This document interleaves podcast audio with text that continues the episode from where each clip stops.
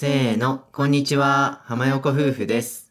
この番組、浜横夫婦のゆるキャリ暮らしでは、20代共働き夫婦と0歳児息子の日常、ライフスタイル2人の考え方などを夫婦対談形式でお届けします。はい、よろしくお願いします。よろしくお願いします。本日は2021年9月から12月に読んだ本の中からおすすめを紹介していこうと思います。はい、はい。で、本編に入る前に本日ね、ちょっとイベントが起きましたね。うん、なんと急に雪が降ってきてね。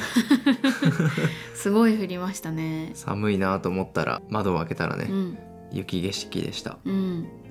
息子さんにとっては初めての雪で、まあ寒かったけどちょっとお散歩に出かけたらなんかこれは何だろうみたいな不思議そうな顔で一応見てた。うんうん、なんかベランダというか窓からさ、うんうん。外の景色がいつもと違う感じでさ、うんうんうん、窓をバンバン叩きながらさ、うんうんうん、なんかアピールしてたのが可愛かったね、うん可愛かった。結構積もったからさ、うん。なんか公園行ったらさ子供たちが雪だるまとかさ作ったりとか雪合戦とかしてて、うん。あなんかやっぱ子供って雪好きだなみたいな。うん。私たちもさ高校生とか中学生の時校庭でさなんか雪ちょっと降っただけでもさ、大騒ぎだそう大ね騒ぎして言ってたけどあなんかそういう年齢だよなと思って今はなんか何をかもこう投げ出して走って雪の中ダイブとかしないなと思って、うん。大人になったなって思って見てた。ね。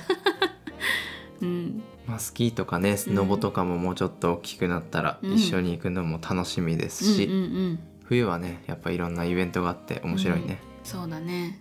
電車とか止まってないといいけどよくわかんないけど。そうだね。今は止んでますけどうんまたねかなり降ったらうん。交通機関とかが止まって困るね。うんそうだね。まあなんかあまり問題がないければいいなと思うんですけど、うん。たまに降るとテンション上がるからいいですねやっぱり。そうだね。うん、1年に1回か2回ぐらいはうん、降ってもいいんじゃないかと はい。思います。はい。はい。では本編に入っていこうと思います。ぜひ最後までお聞きください。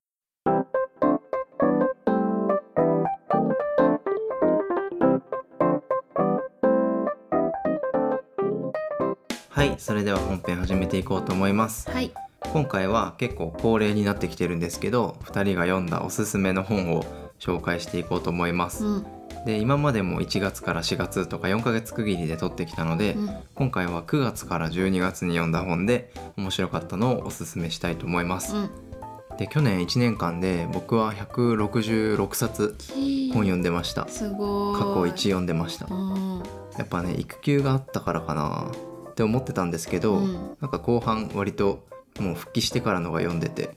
やっぱ SNS 断食じゃないですか。絶対そう。うん、まあ、コマをま読んだりね、うんうんうん。まあ、あとは割と全部読まずに飛ばして読んだりとか重要じゃないところはそんなに深く読まないとかもしてるんで、うん。まあ、厳密にねうん読み切ったって感じじゃないんですけど、まあ、ざっと見読んだっていうのはそんぐらいでした。うん。うん私も100何冊あったかな？100超えてたんだけど、うん、まあ私は完全に育休中だからかなとは思ってるんですけど、まあ、でもそれプラスやっぱり SNS 断食で細切れで読む機会が増えたかなと思って。そうだね。うん。まあ何冊読めば偉いとかじゃないんですけど、ね。まあ、ただ好きだからね、うん。ついつい読んでたらそれぐらいになったということで、うんうん。まあ、そんだけ読んだ中からおすすめな本を紹介していこうと思います。はい。で今回紹介する6冊は全部2人とも読んだ本なので、うん2人ともねいろんな角度からご紹介していこうかと思います。はい。で小説3冊と、まあ、ビジネス系の本うん。を3冊選びました。うん。じゃあまず小説部門からいきましょうか。うん。では1冊目が「スモールワールズ」です。これめっちゃ面白かった。面白かった。です。です。著者は市穂美智さんっていう方ですね。うんうん。この方初めて読んだんですけど、うん。ボーイズラブ系そうだね。の出身らしく、うんうん最近多くない？なんか凪良優さんもさ、うん。BL 作家さんだしさ、うん。まあ、でね、もこれは全然そういう感じじゃなくてね。うん、うん。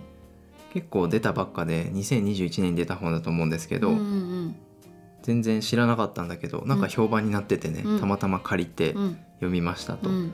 そうすると結構もう今年の本屋大賞じゃないかみたいなうんうん。のもどうやら後から知ったんですけど、うん。噂されてるようなうん。本らしいです。うん。でまあ内容は短編が5個だったんだけど、うん。全部全然テイストが違うんだよね。そう。こんなにテイストが違う短編集って初めて読むなと思って、うん。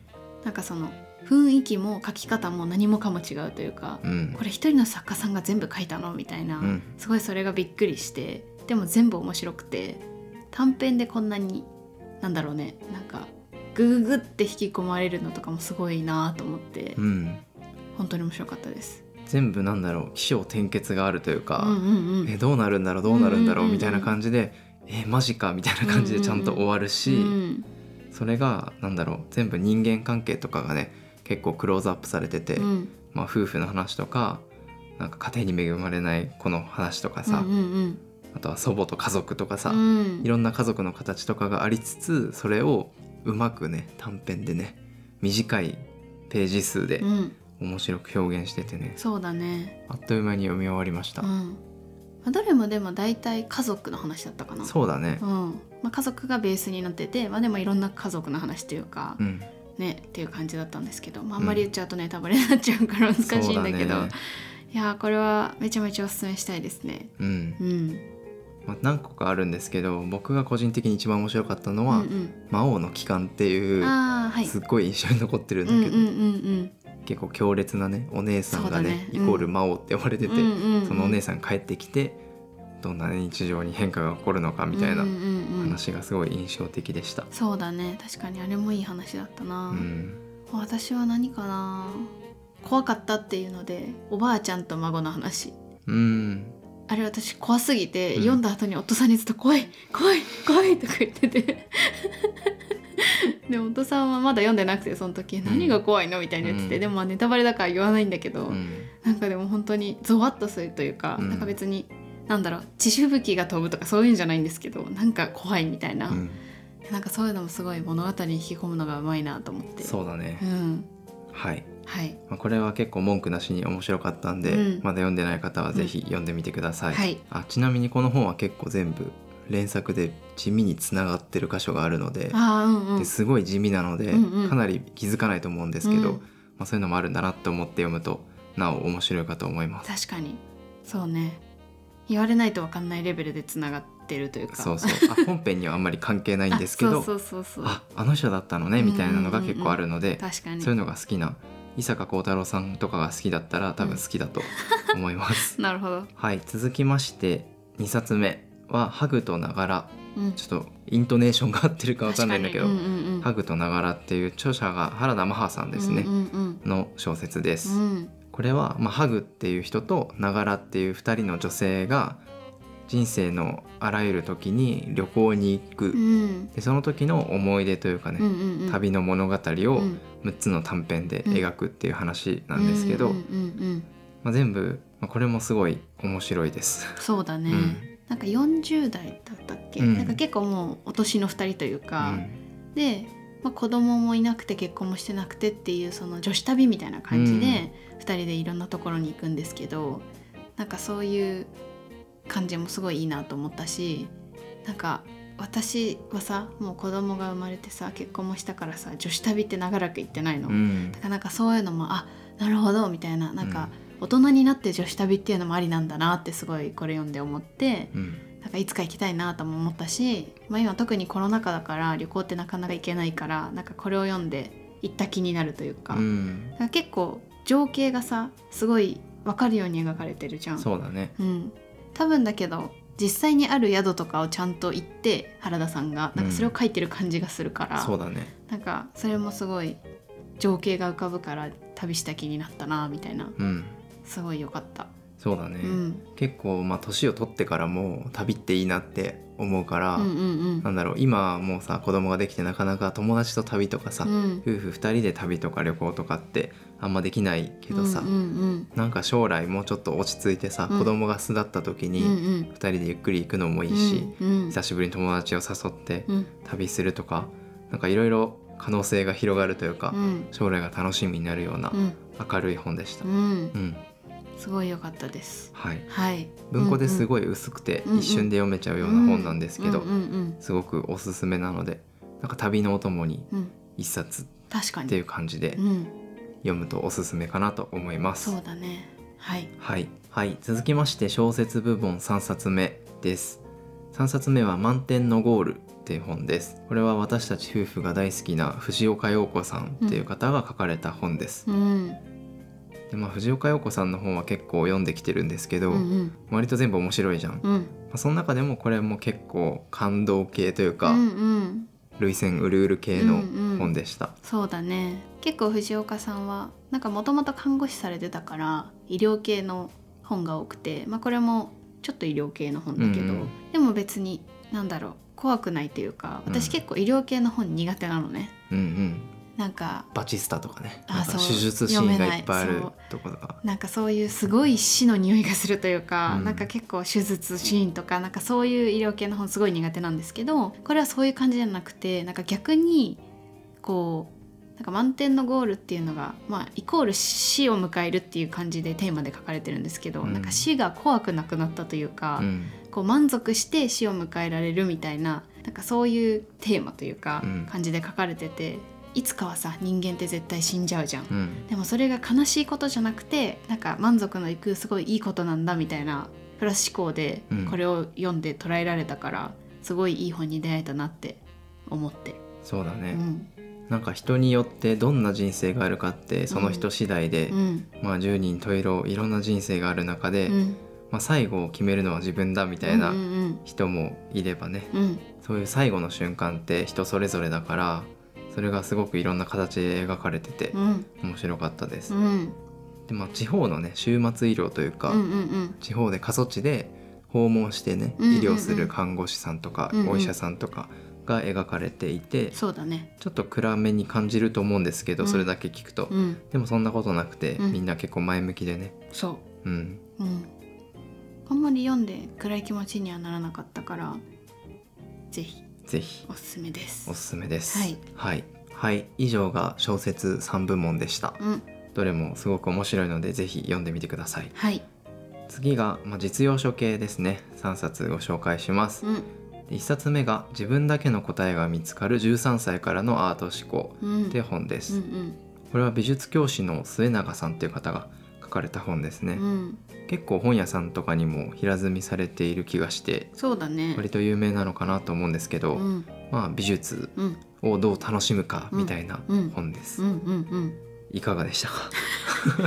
まあぶっちゃけ全然アートには疎い方なのでなんかこれを読んでアートって難しくないんだなって思った。うんうんうんうん。なんか難しく考えすぎというか私にはどうせ理解できないとかなんか私にはアートのセンスがないんだみたいな思いがちだったんですけどなんか別にそういう問題じゃないなみたいな、うん。アートって本当人それぞれの考え方とか感性とか本当に十人十色だなと思って美術館に行きたくなった、うんうん。読んで、わかる、うん、まあ、自分もそんなに美術が得意ではなくて、うん。絵描いてとか言われるとちょっとうってなるような人間で、うんやっぱそこで中学生とかさ、うん。高校生の時ってどんどん美術嫌いになるじゃん、うんわかるよ。それがすごくもったいないことだよって著者の人は言ってて、うん。もっといろんな楽しみ方があるし、うん。気楽に楽しんでもらえればいいし、うん。なんなら数学より大事みたいな、うんうんうんうん。感じで言ってたのね。うんうんでまあなるほどねと思って、まあ、アート思考ってこれから答えのない世界に出てくるわけじゃん。うん。うん。答えのない世界でさ社会人って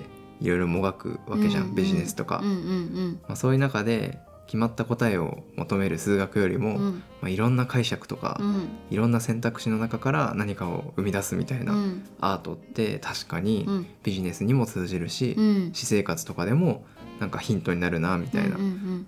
結構そんな感じに思いました。そうだね。私がこれ読んですごいあーって思ったのがさモネのさ睡蓮の絵でさ、うんこう小学生の子がその睡蓮の絵を見てカエルがいるって言ったらしいの。うんうん。でなんかそれ本に書いてあったんですけど、うん。でなんかカエルがいるって言われたから私めちゃめちゃその絵見てどこにカエルいるんだろいうやわと思って、かる。一緒のことした。そう超見たんだけどいなくて。でその次のページめくったらこの絵にカエルは描かれていませんみたいな、うん。多いみたいなね。そう。で男の子は単にその葉っぱの下睡蓮の葉っぱの下にカエルがいるっていうのを想像してカエルがいるって言ったみたいな。うそういうちっちゃい10歳とかの男の子だと思うんですけど、まあ、こうなんだろう想像が豊かというか、うん別にこの絵にとらわれてないみたいな描かれてる絵だけを見てるんじゃないみたいな書いてあってはあ怖いと思って 私たちの脳凝り固まってると思ってなんかそういうのもいやもっと脳を柔らかくしてねなんかいろんな見方をして自分だけのこう捉え方とかでもいいんだなっていうのを本当に思ったっていう話ですう。ん、やっぱ自分たちもさうん。小学校の頃とか、なんなら幼稚園の頃とか保育園の頃ってさ、うん。もっといろんなさ、刺激を全部真面目にというかさ、うんうん。いろんなうん、感情で捉えてたじゃん,、うんうんうん。それがだんだん忘れてさ、うん狭い思考になってるのかなと思って、うんでまさに息子さんは今子育てが始まってさ、うん。これからこういろんな作品とかさ、うん。いろんな感情に触れた時に子供ならではのさ、うん。ものが出てくると思うんだけどそうだね。そういうのを親としてはさすごい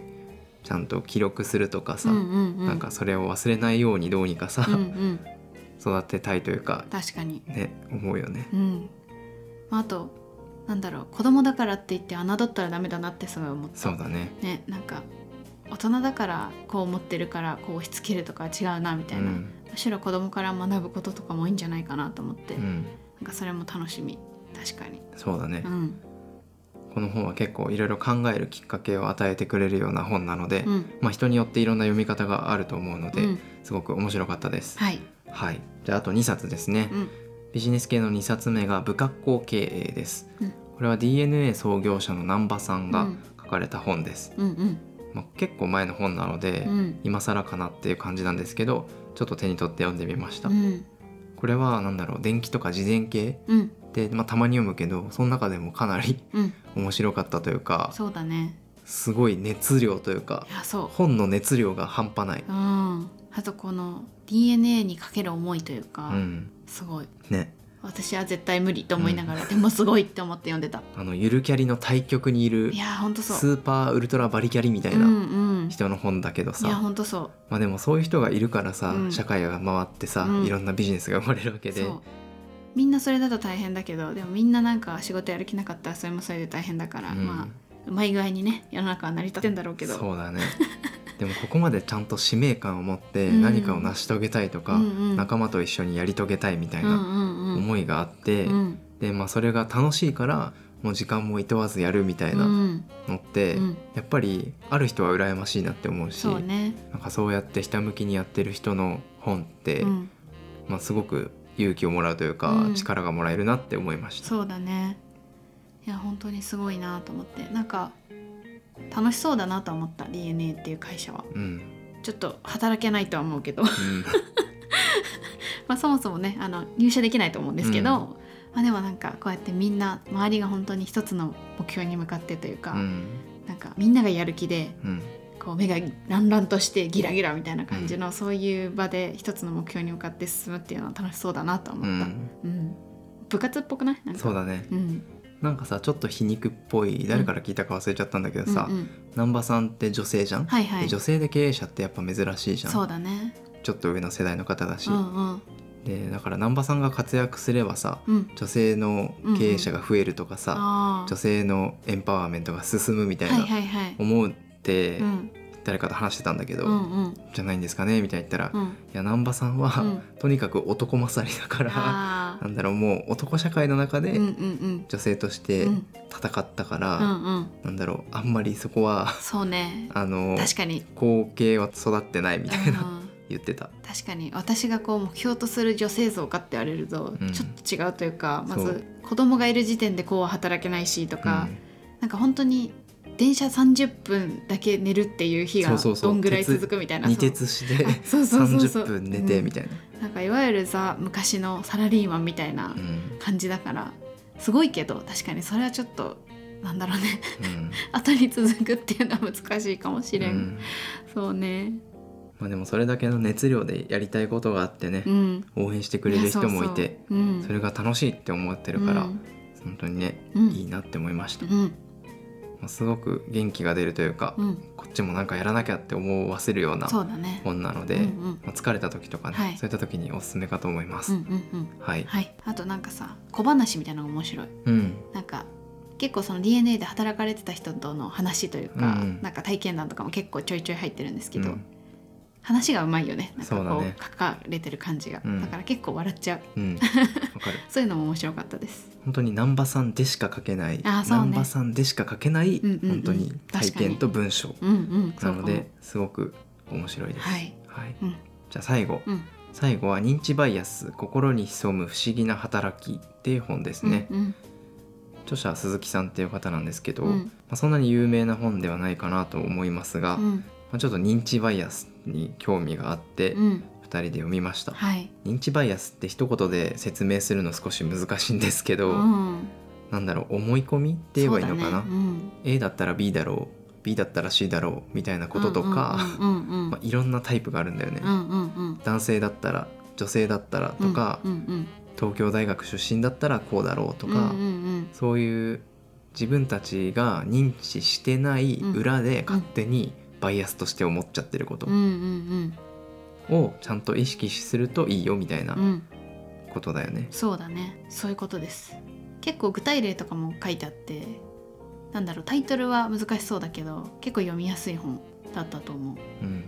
自分が考えてるって思ってないのに思っちゃってることというか無意識でこう思ってしまうことが生活の中にはいっぱいあるんだなっていうのを本当に思ってうんだから自分がこうだって思ってることも無意識に思ってるかもしれないしなんか理由とかないかもしれないから、なんかそういうのをこう立ち止まって考えないといけないなみたいななんか押し付けもダメだなとかなんかそういう風に思えた一冊だったからよかったです。そうだね。う、ん、まあ認知バイアスって多分マーケティングとかでさ、うん。きっと偉い企業の人とかはさ、まあ、こうしたら物が売れるから、うん、いつの間にかこういう印象を与えつけて、はいはい。印象操作で物を買わせるとかさ、うんうんうん、そういった普段のコマーシャルとかね、うんうん。広告とかでうん。脳に刷り込まれて、確かに。A だったら B みたいな本当にね、うん。うんそういうことが無意識で人間の中に刷り込まれてたりうんして、うんうんそういうのをうまく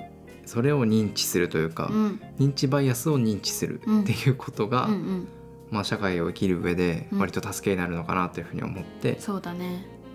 なんか結構メディアの話とかも確か書いてあったんですけど、まあメディアに左右されすぎないというか、まあもちろんその信じる信じないは人次第だと思うんですけど、でもなんかやっぱりこういう知識とかがあるだけで、あこれはこういう風だからこう言ってるんだとか思ってそれで納得してこう買うとかならいいけどさ、うん。なんかそうじゃないんだったらちょっともったいないなとかも思ったりするから、うん、確かにそういうのをちゃんと認知することが確かに大事だよね。そうだね。う、ん、まあ、今ちょっと思いついたのは例えばツイッターでさ、うんうん。1万フォロワーいたら絶対にこの人はすごい人だとかさ、はいはいはい。そういう錯覚資産とかも、うん。まあ、認知バイアスの一つなのかなと思うので、うん。